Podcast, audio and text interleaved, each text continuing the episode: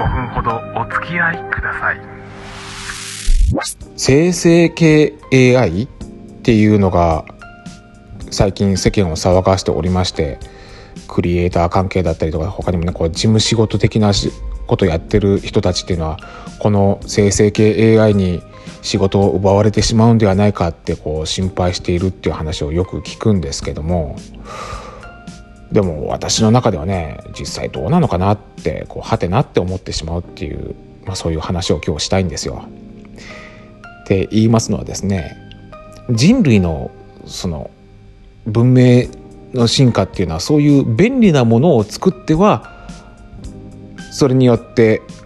廃れていく仕事があってそして新たに生まれてくる仕事が出てくるっていうことの繰り返しのような気がしまして、えー、まあそれこそですね私がアメリカ留学時代の時にねすごく記憶に残っているのがとある飼料会社いや種苗会社ですよねトウモロコシの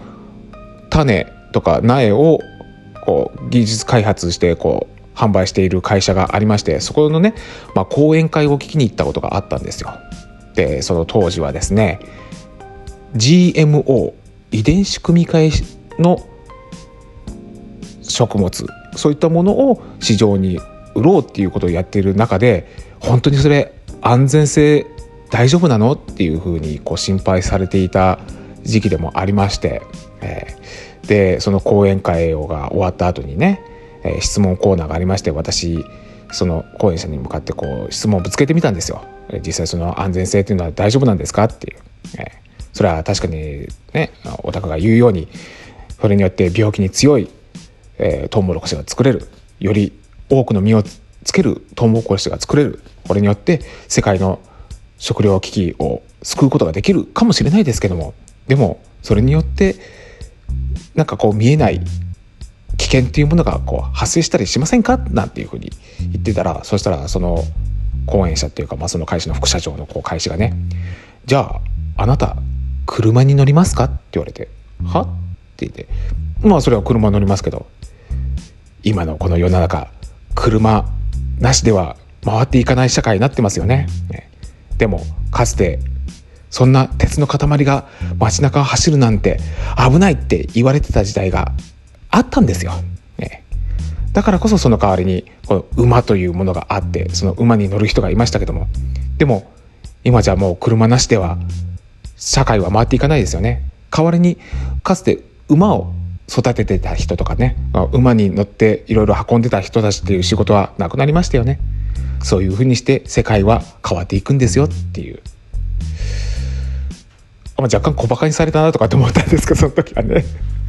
でも確かにそのシーンを食ってたような感じがしてねなんかこうぐうぬねも言えずに、えー、すこすこと引っ込んでいった私なんですけどもでも実際のところ本当にそうなんだろうなって思っちゃったんですよね。えー、だからこそその生成系 AI がいろんななんかこう、クリエイティングなことができちゃう代わりに廃れていってしまうことっていうのがもうどんどんどんどん増えてきてしまうんだろうなってこう思うとねうんまあ仕方ないのかなっていう。でまあ例えば私なんていうのは絵を描くことが趣味なんですけどもその絵を描くイラストレーターの仕事だってやがて AI によってそれなりにいいようなものはこう勝手に機械にこう任せて作ることができちゃうと。えー、まあ、今イラスト屋さんとかなんかいろいろありますけども、まあ、そういうものだって、えー、まあ本当ストーリーテリングとしてなんかこう会社のプロなんかこうプレゼンとかにイラストをこう使うとかっていうことでいちいちねそのプレゼン用のために絵を描く人を雇うっていうことがこう必要なくなったなんていうこともありますし、まあ、ある意味ではこう仕事がしやすくなったっていう。でまあ絵を描くっていう仕事もやがてねかつてその馬を乗っている人たちっていうのが、まあ、それが仕事として成り立ってたのが今は乗馬みたいなようなこう趣味のレベルにまでなんか変わっていったっていうふうになると絵を描くっていうのもまあそういう乗馬みたいなねあの趣味の世界だけに収まるっていう感じになっちゃうのかななんていうふうに思ったりとかまあいろいろねそういったことを考えたりしてるわけですけどもまあどのようにこの生成系 AI というものが世界を変えていくのかな、うん、またまとまりもなくなって5分経ちました。はい。というわけでまたこの番組はアンカーをキーステーションにお送りしました。